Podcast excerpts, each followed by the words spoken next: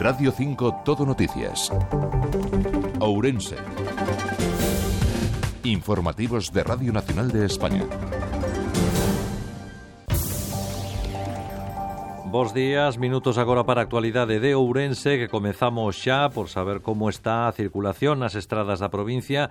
Imos a DGT, Patricia Arriaga, bos días. Bos días, buenos días. A esta hora, afortunadamente, circulación muy fluida y cómoda en la red de carreteras de Ourense. Eso sí, precaución por obras de mejora en la A52 a la altura de Finca Fierro y también en Aladeira. No genera retenciones, pero sí que les pedimos especial atención al volante. Recuerden, con obras hay que moderar la velocidade y extremar la precaución. Temos neste momento en Ourense cidade 18 graus de temperatura e ceo cuberto para saber como será o día imos a Meteo Galicia. Ana Laje, bos días. Bos días. Para hoxe en Ourense agardanse ceos máis anubrados as primeiras horas, mesmo con posibilidade de algún chubasco, pero a medida que avanza a xornada, esas chuvias van ir remitindo, desaparecendo e non agardamos a precipitación pola tarde e noite. En canto a temperaturas, unha mínima registrada en Ourense de 18 graus, unha máxima prevista que chegará ata os 27. Os ventos soprarán de componente sur frouxos en xeral. Isto é todo este Meteo Galicia, Consellería de Medio Ambiente, Territorio e Vivenda. Radio 5 Todo Noticias. Novo gromo de coronavirus na provincia de Ourense, nesta ocasión o municipio de Viana do Bolo. Ali detectouse o sábado o positivo dun caso importado do que se derivaron outros cinco contaxios máis confirmados por PCR.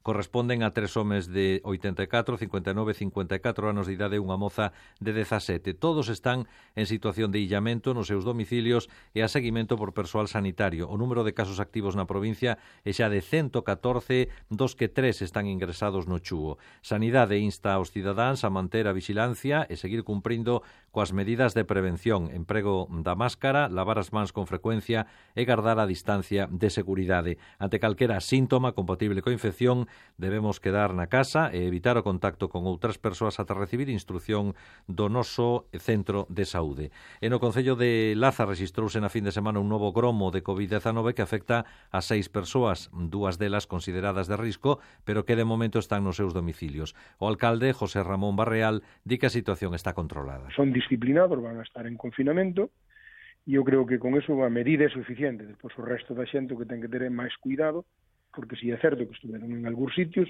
viñeron ao centro de saúde, foron ao hospital, fixeron por aquí algunhas compras, entonces ahora que se está rastrexando de toda esa situación para poder, se hai algún síntoma, pero tampouco alarmarnos, ni vamos facer nada de cribados masivos sin sentido, O secretario xeral de UGT, Pepe Álvarez, pediu unha mellora nos salarios e condicións laborais dos bombeiros forestais. Nunha visita realizada este luns á Brigada de Reforzo de Incendios Forestais de Laza, a BRIF, o máximo responsable do sindicato pediu que se fortalezan a extinción e a prevención. Tamén reclamou o goberno que sixa a empresa pública Traxa que poña fin á temporalidade dos arredor de 180 contratos temporais e os convirta en fixos.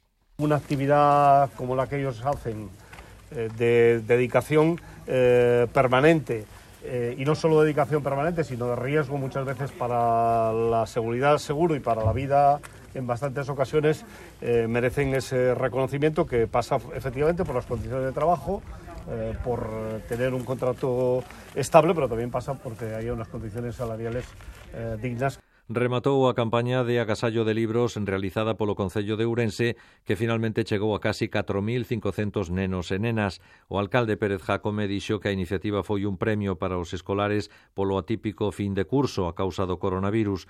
Con ela non só se fomenta a lectura, senón o comercio local especialmente castigado polas consecuencias económicas da pandemia. Y es una campaña que es pionera en España porque eh, no se trata de regalar un libro como hizo algún ayuntamiento eh, en otras ocasiones, eh, donde un libro lo elige el ayuntamiento. En este caso lo elegía eh, el beneficiario, el lector final.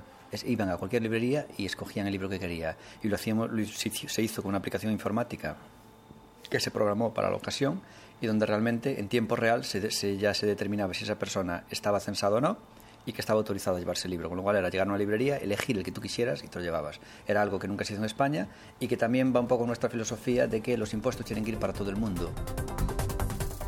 E xa máis nada, continúan na sintonía de Radio 5 Todo Noticias. Bo día.